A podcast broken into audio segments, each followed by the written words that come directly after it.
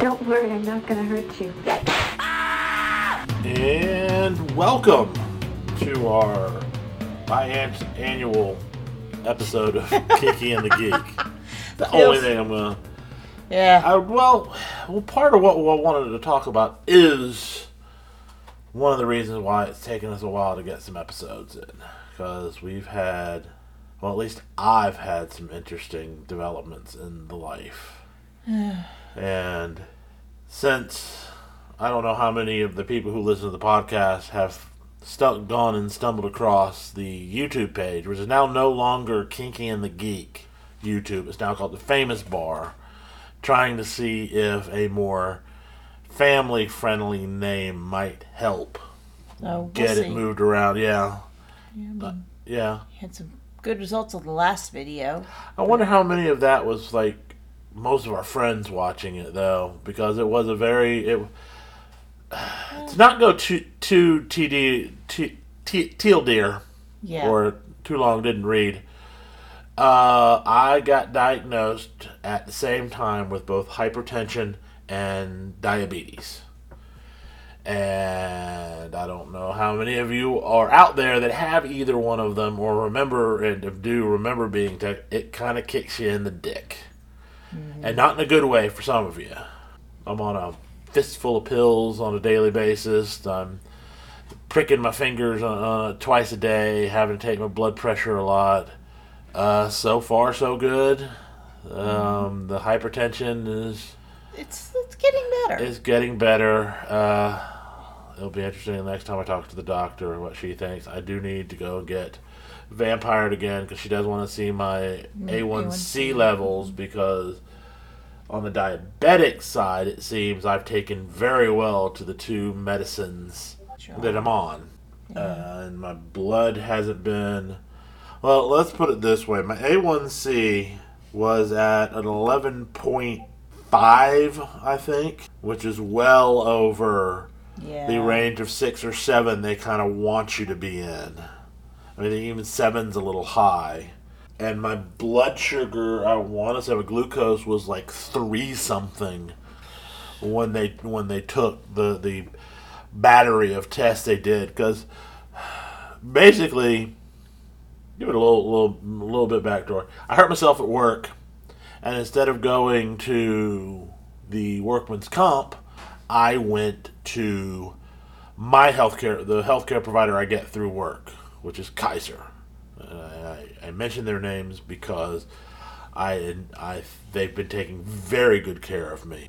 I mean, they take so good care of me that when the web slave went on to the government healthcare thing, she's sending that money to Kaiser. Because of that, she will probably be on some of the same medicine I am in the next couple of days or so. Well, yeah. I go next week for my battery of tests and finally get back on the road that I was on at one point. Right. And then dropped off of. Right. Because it's okay. I feel fine.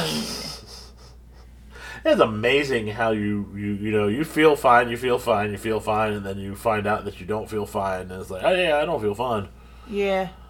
But yeah, so basically, I got through triage because I don't know how many people have gone through workman's comp stuff, but usually that kind of stuff takes forever and ever, and it's a pain in the butt. So I just wanted to go through and do it, but when Kaiser told me that because it happened at work, I would have to pay everything out of pocket, that's when I go, okay. But the great thing is the triage nurse saw how high my blood pressure was and put the ball in motion to do something about it. Unlike the last couple of times I've gone to the urgent care for my knee and my when I've gotten bronchitis and all this. But they would say something about it and then do nothing. Well, yeah, they wouldn't say, "Hey, you need," because she basically called in a doctor. The doctor said, "Yeah, your blood pressure is way too high. We're setting you an appointment for next week. You need to go do this." And it's like, okay, I go do this. Yeah, that's the work in progress. And honestly, once I've gotten back on the blood pressure pills, I've been feeling fine. But getting horny a lot, not when you're around. It's always that way. Well, our schedules are weird. Yeah. I mean, ever since, because I also got a new position at work. Basically, I guess you say office manager kind of thing, if you could do that in retail. But that's kind of what it is, not to go into too much detail. So now I'm, you know, I have times where I have to be at work at 7 in the morning. Mm-hmm. You know, or and of course with retail, I still had being full time, I have to do several nights. Yeah. You know, it's just the way it is. But, and on top of all that, I've got to go into a stress test next week to make sure that my heart's good enough for exercising. I'm hoping so. And that was something I think I said to one of our friends when I talked about being horny and, you know, and it's like, this is just on the BP medicine. Can you imagine what it's going to be like when I'm starting to exercise again? Because we're back on the 4-hour body. I can tell I'm losing size, but I'm not really losing weight. I'm still in the same weight area. Yeah. But my clothing is, you know, there's some stuff like... I'm seeing some physical differences. Yeah. You got your shirt off, I can tell. So, you know. Like I've got two suits that were... I bought when I was bigger. They're both of them are 62 longs. Well, they're longs because I'm not a regular and I'm not a long, so they have to basically take a long and cut me down. But we made a trek to see our kitty up to Chattanooga, and that was my birthday weekend, and we decided to go to one of the Italian restaurants we do have here, but I don't know where they... Well, you know what? Snellville. Yeah. I bet you there's still a Provinos in Snellville. Yeah, but, you know... It's a restaurant we like. Not only is the food really good, and there's a diet-friendly dish when you're doing 4-hour bodies, which is extremely yummy for me. Parmesan. So their sausage Parmesan. They just... put the noodles on the side, and you can tell them not to bring you out the noodles. But it's really good. But we decided we were going to dress up. And I still find it hilarious. And this is a side note to the suit. So when I took the suit with me, I was doing... Basically, it's a black pinstripe soup. Soup? Yes, I would like the black pinstripe soup. Yes. It's a black pinstripe suit. And I was going to do a black shirt with a red and black paisley tie, which is one of my favorite ties. And it seems I grabbed the wrong one, and I was wearing a priest shirt. So I just basically wore it as like a Mandarin collared shirt. It just didn't have the white part to show, hey, you're a priest. Which I think has become a new fetish of mine, is the priest outfit ever since. I don't know what it is. Ever since Halloween and seeing me in the suit and the priest out, you know, because I dressed up as a priest and you were the little demon girl. Man, I look hot. You do. And I don't normally say that to my pictures. But then I decided to wear it to work, too. And, oh, my God, even with suspenders, I had to deal with the pants not fitting right. They kept, I mean, all the suspenders to do were pulling me up and making me look like Urkel. I had high water pants on most of the time.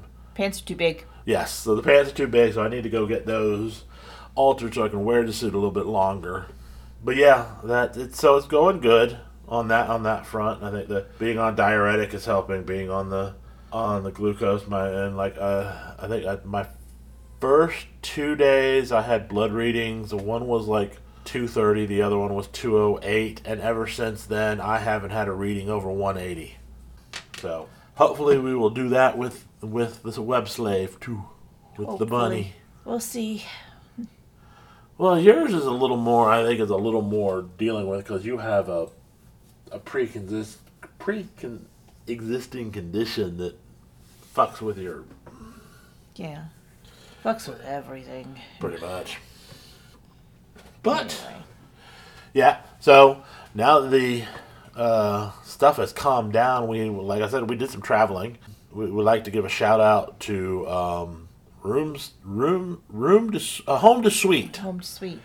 Basically, we're going through a site. I went through Hotel.com and Rankin, I think is the name of the thing. We'll have her put the thing in the notes, just saying, which is one of those sites where if you go through them, they'll give you cash back, which I got my first check on the way. Nice. Also, the pants I bought today, they're part of it, and I'm getting 20 cents off those pants. I'm getting 20 cents back on those pants, baby. Hey, when you're a fat fucker, anything that helps you get cheaper clothing will work. But they were great rooms. It was a quiet hotel.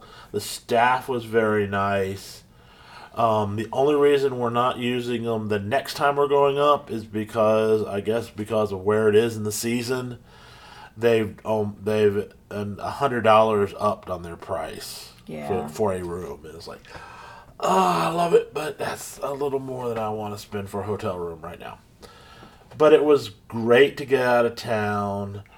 It was our first time out since a year. Over a year, because our last time out of town was Chattacon 2020, that end of January. Yeah, January, so yeah. Because that was the last con we went to. Yeah, it was. Was Chattacon before everything kind of hit the fan. All right, shades of need coffee, sparkling water. The one thing that has cut my soda craving down. Yeah, so we got out of town for the first time in over a year, and it felt glorious to be on the road. Yeah. It really did. Didn't get to do much because, unfortunately, our kitty had just got done with major surgery. Major surgery. She basically found a lump in her breasts. Her extremely massive breasts. Because I think they had to... It was because she went and got a mammogram. They found it because... Do you know how big she was? No, I don't. No, exactly.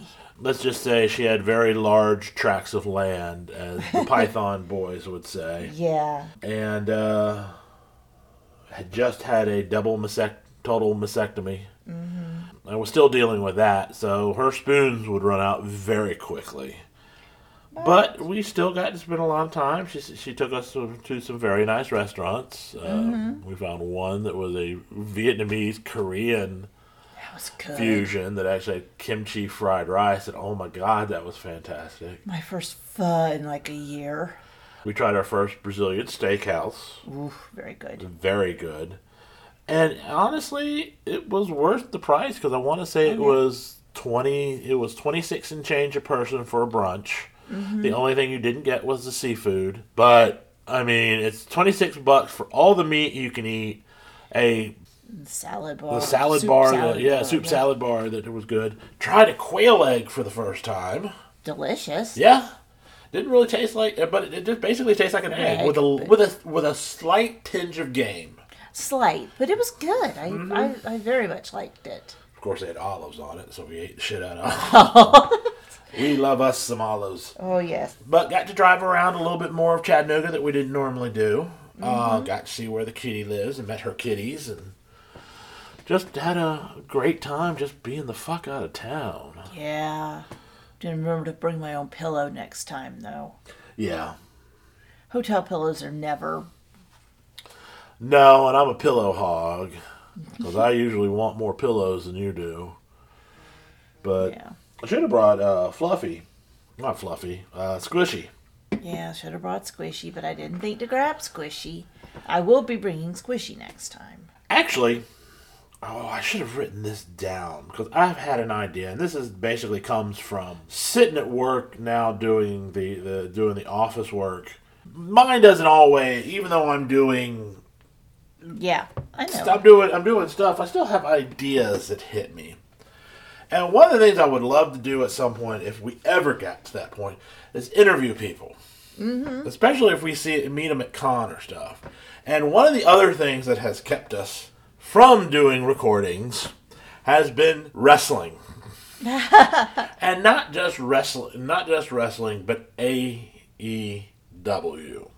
Yeah. All Elite Wrestling, which is a fairly new, I want to say they're in their second full year, because I want to say that was they just got done with their second Double or Nothing pay-per-view, which was the name of their first pay-per-view. Uh-huh.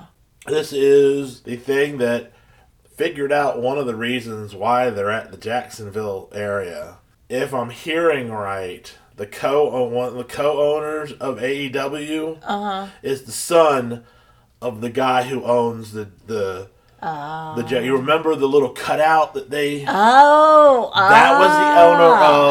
was the owner of Jacksonville. And if anybody has seen the owner, he's a man of Arab descent. I'm not sure where, but the thing he's got is he's got this massive mustache, a glorious mustache, and that was a cutout of him. And then they've talked about in some of the other wrestling stuff I've watched, like What a Culture Wrestling, and I think it was Wrestaholic. But they've mentioned the names, and yeah, I want to say the son of the owner of the of Jacksonville Jaguars is the co-owner of AEW, and that's where they've been doing their pandemic stuff from. Has been outside of the Jacksonville arena. In fact, in the last pay-per-view, they actually had a battle throughout this is what they're calling a cinematic wrestling thing. This is basically, I want to say a lot of what we saw was pre-taped. And then they make it back to the ring to finish it up. Okay. It seems that's the stuff that kind of Sting's been involved with, because he's part of AEW. He's been involved in some of the more cinematic stuff, but Double or Nothing was his first in-ring wrestling live in front of a crowd. I would say it was like in 6 years. Yeah, they were saying. I think they were saying. But the thing, what it is they've really been using YouTube. They have like 4 solid hours of free wrestling on YouTube every week. And it's, you know, a lot of it kind of has that feeling of old WWF Superstars, which was their syndicated broadcast. You know, it would be something that would be shown on, like, Saturday morning or Sunday morning television. And it would be, like, some would be, like, replays of other things, but then it would be, like, a major guy versus, you know, nameless jobber, whose job is to basically get the shit kicked out of him. And that's got some of that, where, but at least the stars are trying to push against newer people who are basically, breaking their teeth in on being jobbers.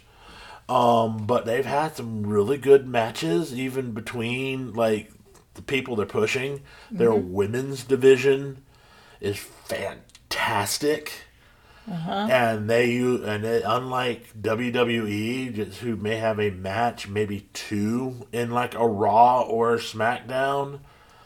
It's like almost every other match is women as well. And right, I love it because they're 5 or 6 wrestlers. Yeah, and they're talented. They've got different kinds of women. You've got the ones that have got like the native beast, who is like the big burly, you know, woman that's coming through and mowing through everybody. And then they have the high flyers and the technical ones, and they've got women from Mexico and Japan and all over the United States. It's just, yeah. But that's the way the roster is. They've got some great luchadors that have come in. One of the things I've really enjoyed is the factions. Yeah, where they've got different factions fighting each other, and there's no real crossover between it. It's like one faction is fighting another faction, and they ain't got nothing to do with anybody.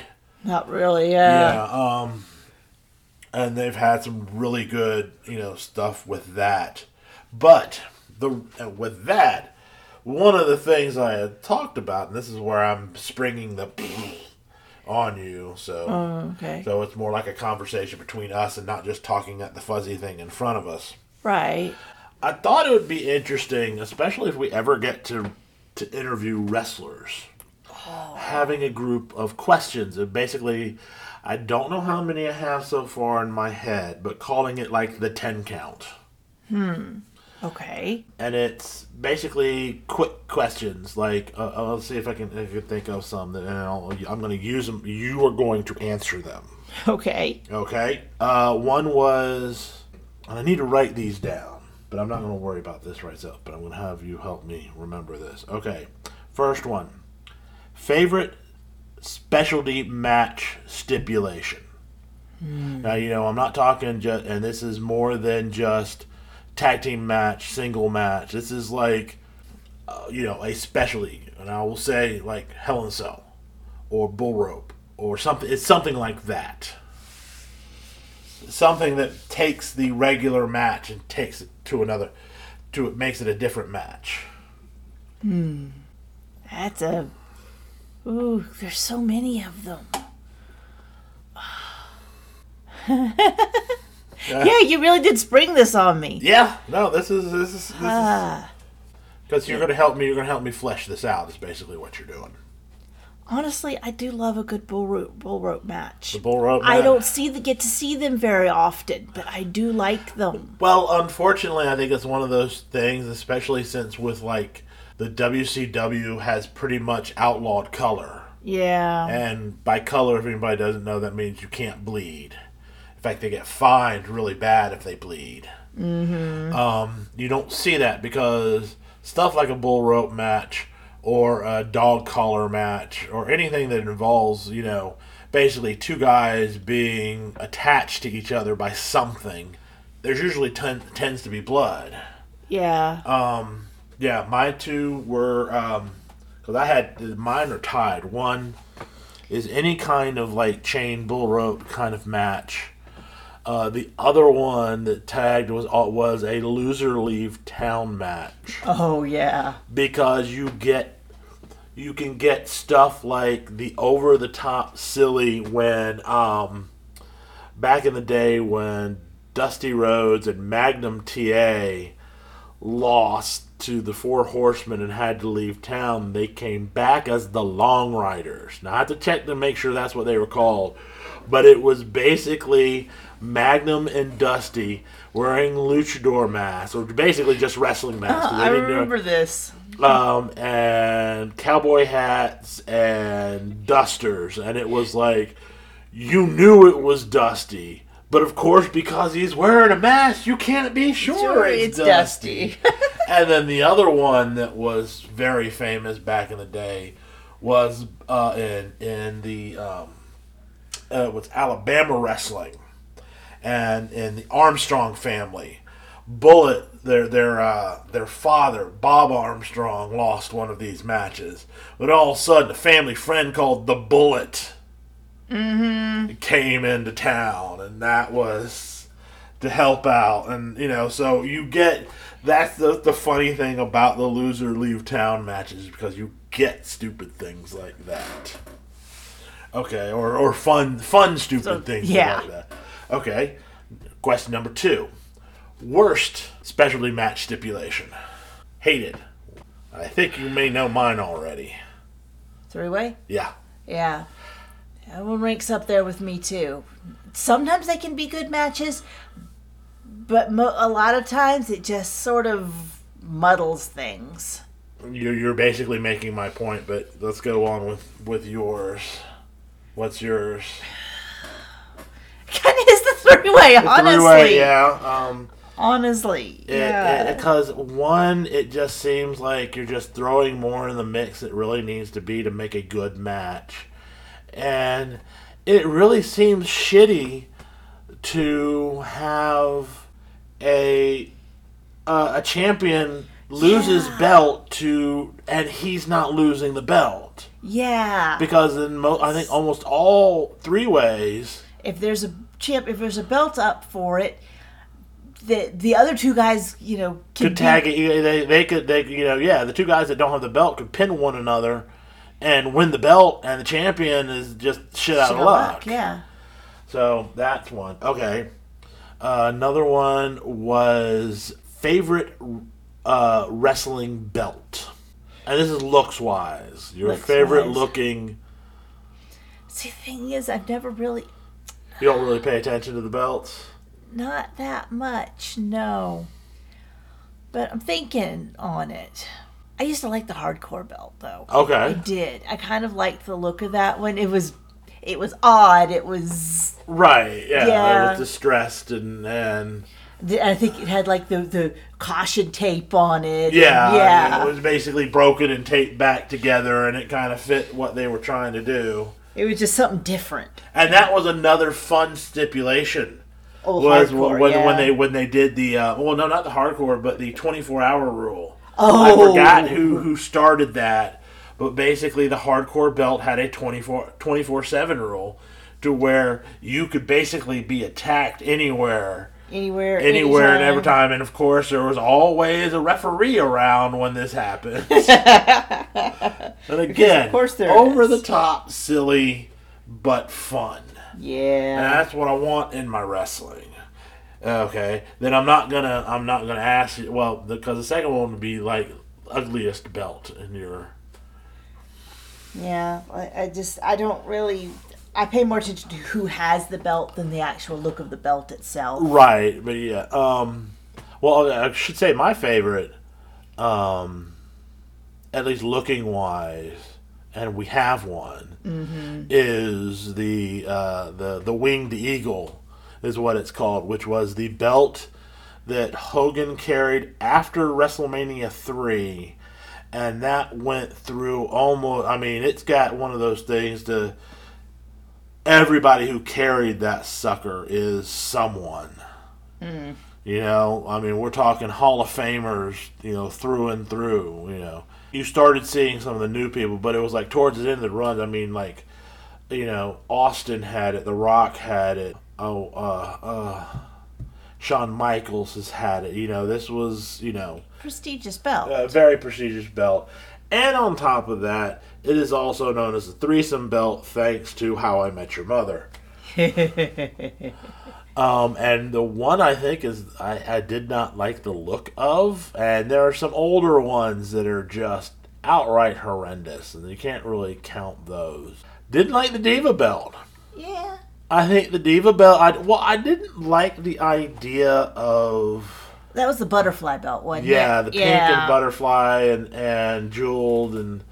But I never really embraced the idea of changing the women's division into the Diva division to begin with. Yeah. It took something away from the female wrestlers, but then again, you didn't seem to see a whole lot of female wrestling, even... Yeah. I mean, and the sad thing is that was one of the things that pushed the WWF forward was the fact that Cyndi Lauper got involved with Wendy Richter and her attempt to go after the Fabulous Moolah, because the Fabulous Moolah held that belt for decades before the first... and. It was one of the things that got the whole rock and wrestling thing going, which then kind of pushed WrestleMania, the very first WrestleMania. And they really didn't do much with the women's division. And then, because there seemed to be a whole lot of female wrestlers, they all seemed to be managers at the time, or valets, depending on, you know. Yeah. Which... manager valet thing has a wonderful tradition in wrestling. Oh yes. Then when the women's did start wrestling, you got to see more, but it just became like, let's put them in bras and panties and slap each other. And yeah. At the time, that was it, but you know. And the WWE has really not done well with the and I see. And I can't really just look at the women, because there was a time where the WWE was throwing money at wrestlers and taking them from good and great wrestlers from smaller places, throwing money at them, and then you end up with shit like the Red Rooster, which is what they did to Terry Taylor. Yeah. And they made Hacksaw Jim Duggan a joke. Mm-hmm. I mean, again, he was fun to watch, but he wasn't nearly as good as when he was one in some of the independent, you know, not independent, but some of the other territories. I mean, maybe the WWE just destroyed the territory situation. They did. To, you know. Yeah. There's whole stories to that. Right. But they were doing that anyway, you know. But they would waste talents. I mean, they're still doing that. I mean, look at everybody they just recently dropped. Yeah, well, sometimes I think that was because they were trying to kill the other territories. You get all their good talent, and you don't have to do anything with it because you have it. Right. But anyway. Okay, let me take a sip. No. Sorry, it's just. Yeah, we're not turning this into a wrestling podcast, but it is something that we've both been passionate about. I used to watch it with my grandfather back in the day. I've been watching it. You have your own history with it. Sneaking into rooms and getting to watch it with my uncle. Yeah. Yeah. He was a bad influence on me sometimes. But you know what? I'm happy for it now. And it was like one of the few times at Frolicon we've dressed up for a theme for a Jonestown party, because he did a wrestling thing, and we came in. She was the Heartbreak Kid in the basically circa the height of DX. Yeah, the height of DX, and I was doing my tribute to Rowdy Roddy Piper. It was just, it's fun. It is part of what we, it's the geek part of us. Mm-hmm. So there's that, there's all that. But now, we've had some interesting sex stuff, and finally found a decent place for some sex news. And I've had some fall in my lap. The one thing that we're going to talk about here, personal-wise, is pegging. Well, I think I've told you this.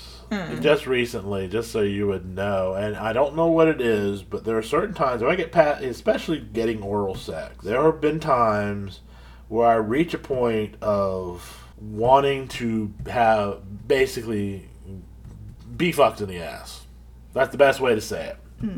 And not by a man, but, to try pegging.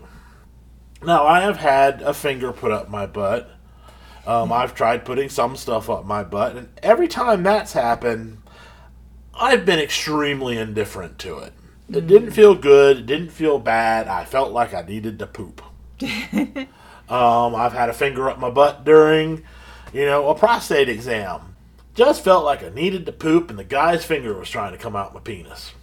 That didn't get hard. It just felt like he was trying to come through like a rubber glove. He was Even going to start doing a puppet show with my penis. Yeah. Well, with the kitty, I've had it happen. And then I'm figuring, okay, she has men, she does, she has a dom side, and she has some guys that sub for her. And I figured, well, if anybody that knew how to do this correctly and maybe find her. Right. I think, the one girlfriend that did it just kind of put didn't really know what she was doing. It just put a finger up my ass. Well, okay, take the finger out my ass. I got to poop now. So we finally got to the point where she got a toy small enough for someone who's never really done, much up there to begin with. And she did it. And again. No. I'm going to try it one more time because I don't know if she got me warmed up enough to that point.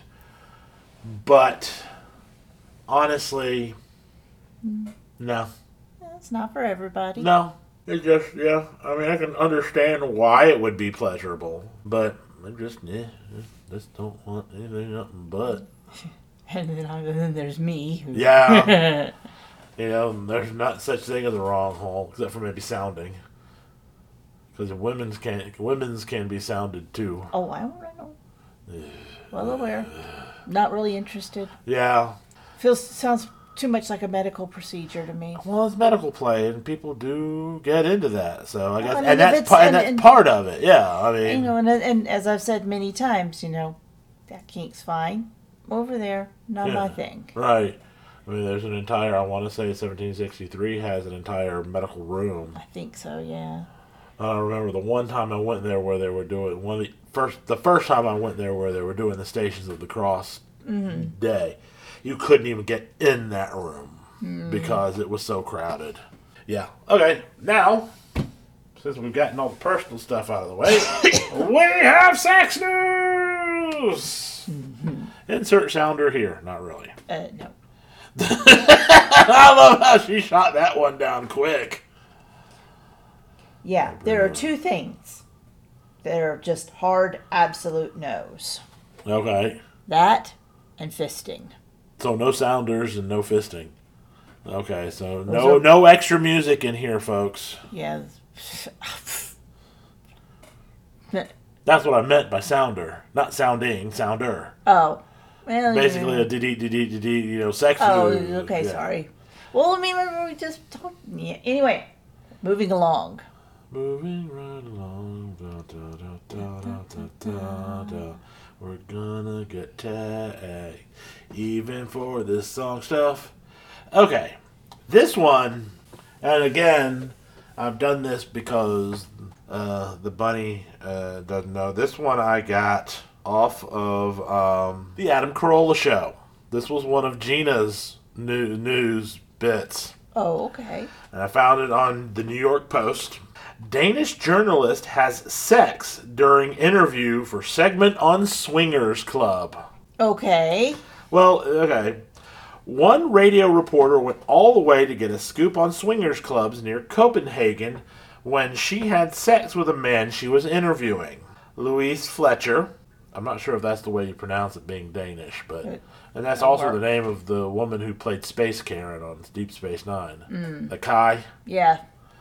Can be heard moaning during an on-air recorded intercourse, part of a 2-minute segment aired on Radio 4 in Denmark. I don't have a quote. I don't have a boyfriend. That definitely made it a lot easier, Fleischer told German publication Bild. Or Bild! B-I-L-D. Just Bild! Yes. According to translation by the Daily Mail. My mother thinks it's funny and laughs. My father thought it was really cool. Bullshit. Yeah, really? Yeah. I mean, either you've got some of the coolest parents in the world. Yeah, no father wants to listen to their daughter get railed on radio. No father wants to hear his daughter get railed. Ever! Yeah, period. The X-rated segment focused on reopening of a swingers club named Swingland in Ishow after the lifting of COVID-19 restrictions. Discussed the interview to her unorthodox reactions to her unorthodox interview style. There's a picture of the reporter. Most of them were very positive. They thought it was very positive. They thought it was brave and cool. She reportedly said. Others think I've crossed the line in journalism. A Thursday tweet from Radio 4 linked the segment. Warning: it gets hot and wet for both a reporter and guest. The tweet stated. At one point during the segment, full of sounds of bodies slapping, in which they did play this on the Adam Carolla Show. So yes, it's full on sex. The journalist asked the man she's having sex with if he can tell her what he's seeing, and he responds, "A delicious woman." The English language Copenhagen Post reported. It hadn't been planned ahead of the report to participate in the club, the report say. Radio 4's head of news told BT that the station approved the move. I feel like I just think it's cool when a reporter try to make the stories in different ways, she said. Mm-hmm. And that's the end of it. So yeah. So a female reporter basically went and railed a dude. While she interviewed him. Okay. I'm just thinking that if she could still do the recording, you know, we could still interview. Is the sex really that good? But, yeah, I don't know. Well, that was going through my head. But although she was the one moaning, so maybe must have been fairly good. That's weird dirty talk. Or weird sex talk. I guess so. Oh, goodness. So, on to the next one. From the U.S. World and News Report. So this is much better. And this one I haven't even read all the way yet, so myself. So. Summer of Love. Groups stress safe sex as pandemic wears on. Brighter future looms. Americans are lusting for a return to normal life, but seizing the sexual moment should come with caution. Last summer, the COVID destroyers took Fire Island, a thin sliver of land off the south shore of New York's Long Island is known for its beaches, resorts, and thriving gay scene, which comes alive in the summer times with parties, performances, and yes, sex. Adults having sex.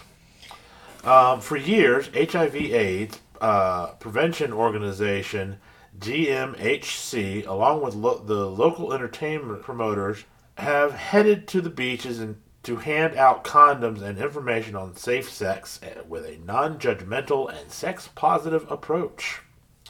But in 2020, they decided to change things up a little. The group worked with drag queens and go-go dancers to greet people as they arrived, not just with safe sex information, but also face masks, hand sanitizers, that's not good for lube, and encouragement to partygoers to protect themselves against COVID-19. It's not for lube. So are you sure? It's used for cleaning up your hand after preparing for anal. Oh, okay. What? She's telling on herself. What? What? How many times have I come home where you've had a butt plug in your butt? I think I already admitted to that earlier in the cast. The response was actually tremendous, said Lynetta Ford, Senior Vice President of Programming and Prevention Services at GMHC, which is based in New York City. So much so, she says, that the advocates dubbed the COVID destroyers received $100,000 in funding from the Janssen Pharmaceuticals to return to Fire Island this year. The money also goes towards a number of other incentives, such as town halls on the way COVID has impacted people's lives. Kept us in the house, and we couldn't go anywhere, and we cried. The end. The effort is part of a focus by some groups to promote safe sex during the pandemic, a goal that may take on additional urgencies as the country moves towards more vaccines, more COVID-19 immunity, and a potential summer of love. That is not, and the way I say that is because that's actually something that has been coming up. At this point, we're 12 months into the pandemic. So many people are craving and have been craving close contact, says Susan Gilbert, co-director of the National Coalition for Sexual Health. So that's what that means.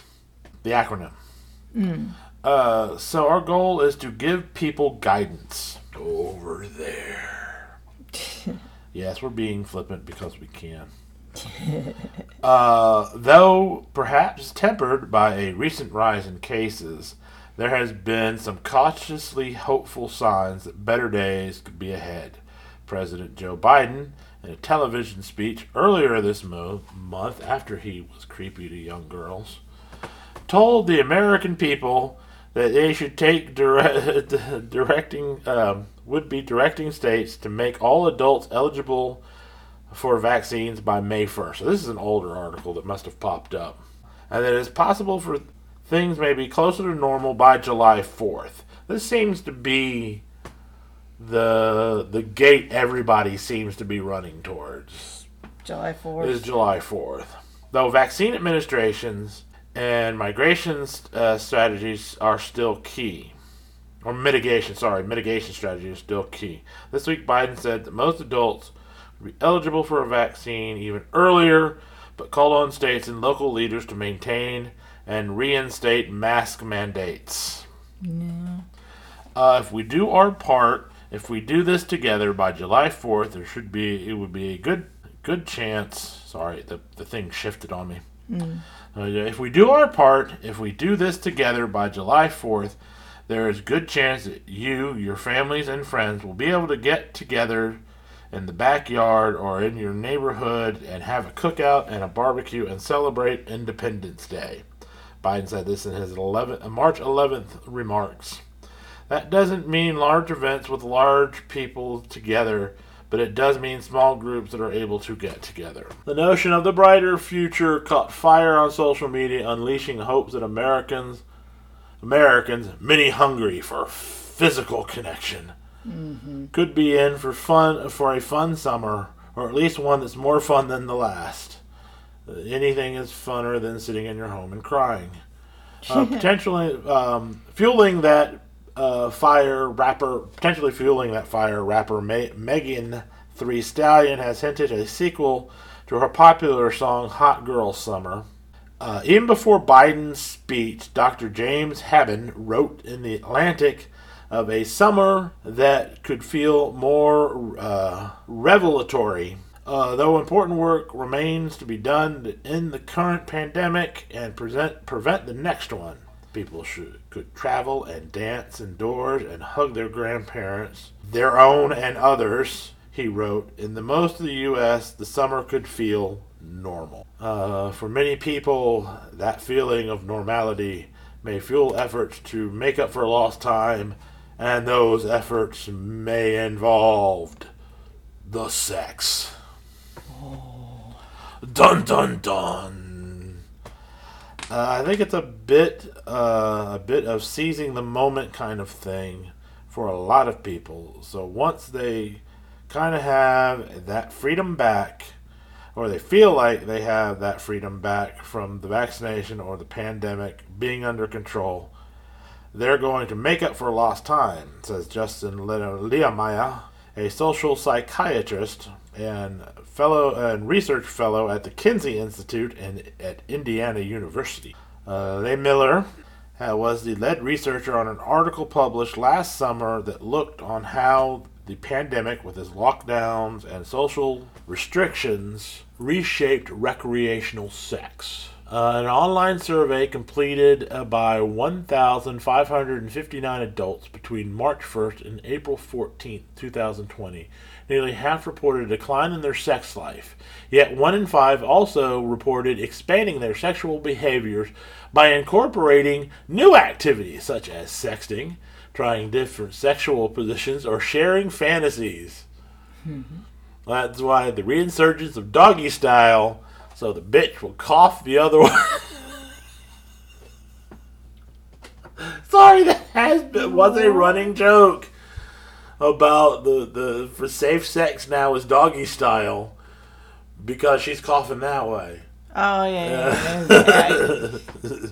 This pattern was particularly pronounced among young solo people, Lemahaya said. Those who made new additions to their sexual repertoire during the pandemic were 3 times more likely to report an improvement in their sex life.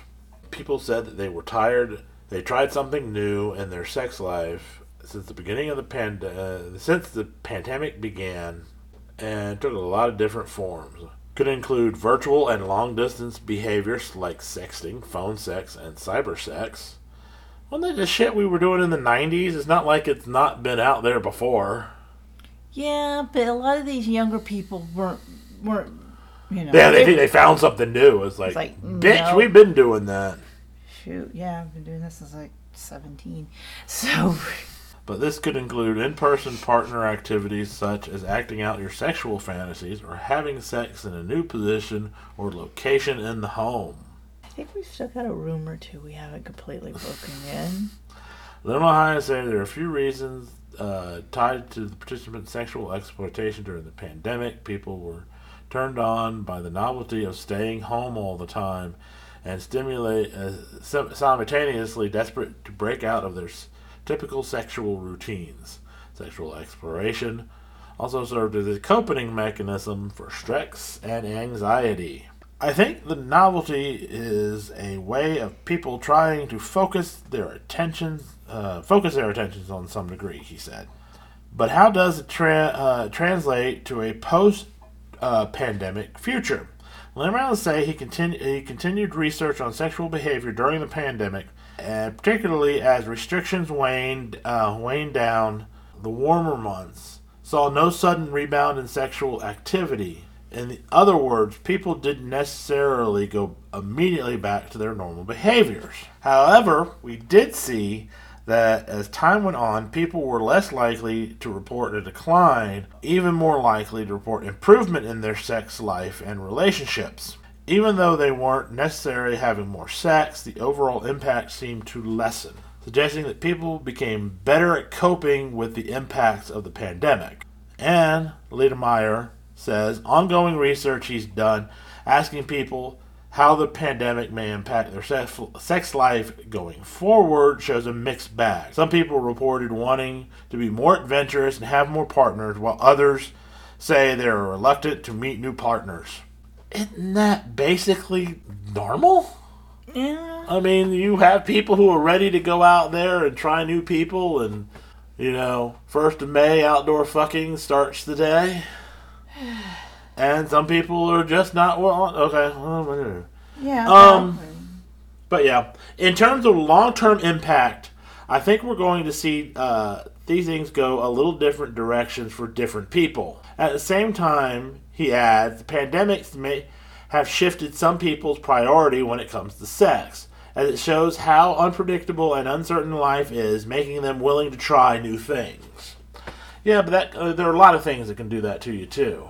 Some organizations, like GMHC, are now thinking along on how to do two things, continuing to urge caution when it comes to the pandemic, and also recognize people's need for intimacy and help them approach sex safely.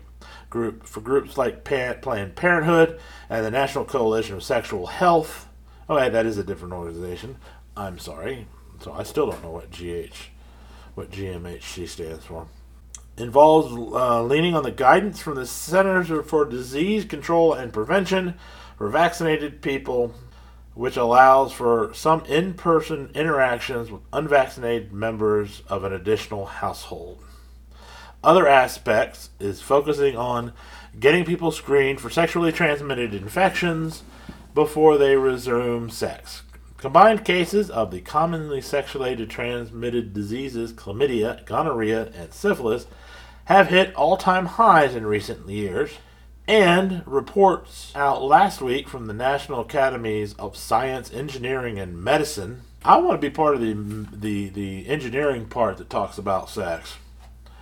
Notes that the pandemic has disrupted needed STI care.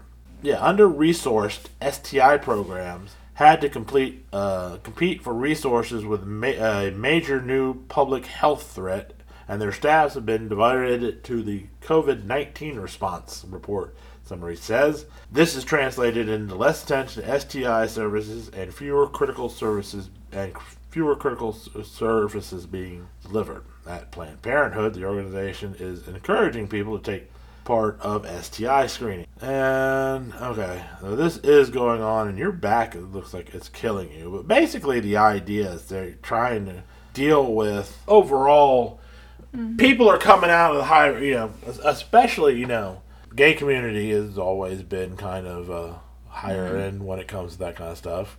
Being a little bit, I don't know, I want to say the party side of it. So it's not just the cicadas this year. Yeah. I mean, I think everybody, how many people have we seen on, like, poly groups talking about how they're ready to you know, cuddling is, you know, being able to hug people, because the one thing I think a lot of people don't realize is how huggy geeks and the people that we see at Frolicon and DragonCon and stuff can be. Mm-hmm. And I think that's a lot of people who are very touched, who are very touched. Just, yeah, they're getting touch starved now. Just touch starved. Yeah, I mean it's. You know, being able to hug your friends, to, you know, shake a hand, you know, anything like that, just human contact in general. And unfortunately, there are going to be people, because it happens, and, you know, there are people all the time that way, no matter, you know, that are just hell-bent for leather. Mm-hmm. Literally, in some cases. you know, consequences be damned sometimes. Mm-hmm. Although, I mean, they were talking about, I mean, they've been trying to deal with this for a while. I mean, there was that story, I think it was out of New York, about midway through the pandemic where they were talking about the reinsurgence of glory holes. That was considered, you know, if you were going to go out and do, you know, sex, that this was something that sex clubs needed to kind of implement, you know, barriers. And everybody went, okay, so the CDC is basically saying promoting glory holes. Yeah. You know, and things like that. But, and it's not, unlike, but again, it's not just sex. It's, just, you know, it's just being, I mean, being in a situation where you can cuddle with someone mm-hmm. who, you know, you used to cuddle with all the time, but can't now. Or, you know, because you haven't, I mean, how many people we know from out, you know, that are it's not even a case of whether they were vaccinated or not. They weren't anywhere close to be, you know. I mean, we have friends we haven't seen physically in over a year. Yeah. We still haven't seen, even though, you know, I know the local friends, you know, we've seen still, some, but we still haven't been able to see everybody. I mean, not on, just mainly because they're out of state and just due to the, what's going on. So it's going to be really nice when we can get back and hug your friends. Mm-hmm. I mean, that's why I'm kind of glad it sounds like Frolicon's going to go on this year. Yeah. I need it. Right. And I mean, DragonCon's still going on. Yeah. It's going to be, it looks like it's going to be a, what it's going to look like, we don't know yet. I don't even sure they're sure about. I know they're doing a virtual side again. Mm-hmm. For the people who... Well, unfortunately, it sounds like there's a lot of our friends that are still not comfortable doing Dragon. We're not going to see as many of them this year. Right. But... We're getting some very solid maybes. Yeah. But you also got to think how many people coming from out of country... True. ...that also come to DragonCon. Well, we know of several people who come from, you know, England and Ireland and, you know... Europe and stuff like that might not be able to come because of that kind of stuff. It may be going really great here in the States, but they're dealing with all that. So we will see. It will be something that we will talk about as stuff goes on. Yep. So that's all we really have to say right now. There is more, but yeah, she's having back spasms and so talking more. We do have more. Basically... Finally, it was like, wait a minute, how about I look at Reddit and find sex news? So I found a place for good sex news, and we'll talk about other stuff. We'll talk more wrestling and, you know, again, making this podcast what we want it to be. Mm-hmm. Hopefully people will listen. Hopefully. If not, we're talking to the ether to ourselves, but you know what? We're talking. So... with that, so we still have all our social media out there. Yeah. You know, Twitter, FetLife, our Gmail is still kinkyandthegeek.com at Gmail, or kinkyandthegeek@gmail.com. Yep. You know, we're Kinky and the Geek on Twitter. Now again, YouTube is now called The Famous Bar, and that tends to be more just me. Yeah. Talking about stuff. Still has our logo for the icon. But, yeah, it's still the Kinky and the Geek logo. In fact, I've got a few ideas of my next video, which hopefully will be up shortly. I just need to shoot it. Still got we have our Instagram now. Yeah. We do have a Tumblr. If you can't find it, message me. I'll send you a link. It is kind of been squished there. Yeah, well, a lot of social medias. I mean, how many out there you can't even say the words OnlyFan without getting flagged. Yeah. Which is funny because OnlyFans wasn't originally supposed to be a porn site. No, it was just supposed to be another form of Patreon where you can kind of get away with that kind of stuff. How it became known as nudie site, I'm not really sure. Just because. You know. It became an outlet, I guess. I mean, as more as places like, you know, Instagram and Tumblr and places like that, kind of. So, with no further ado, be good. Be good at it. We'll see you next time.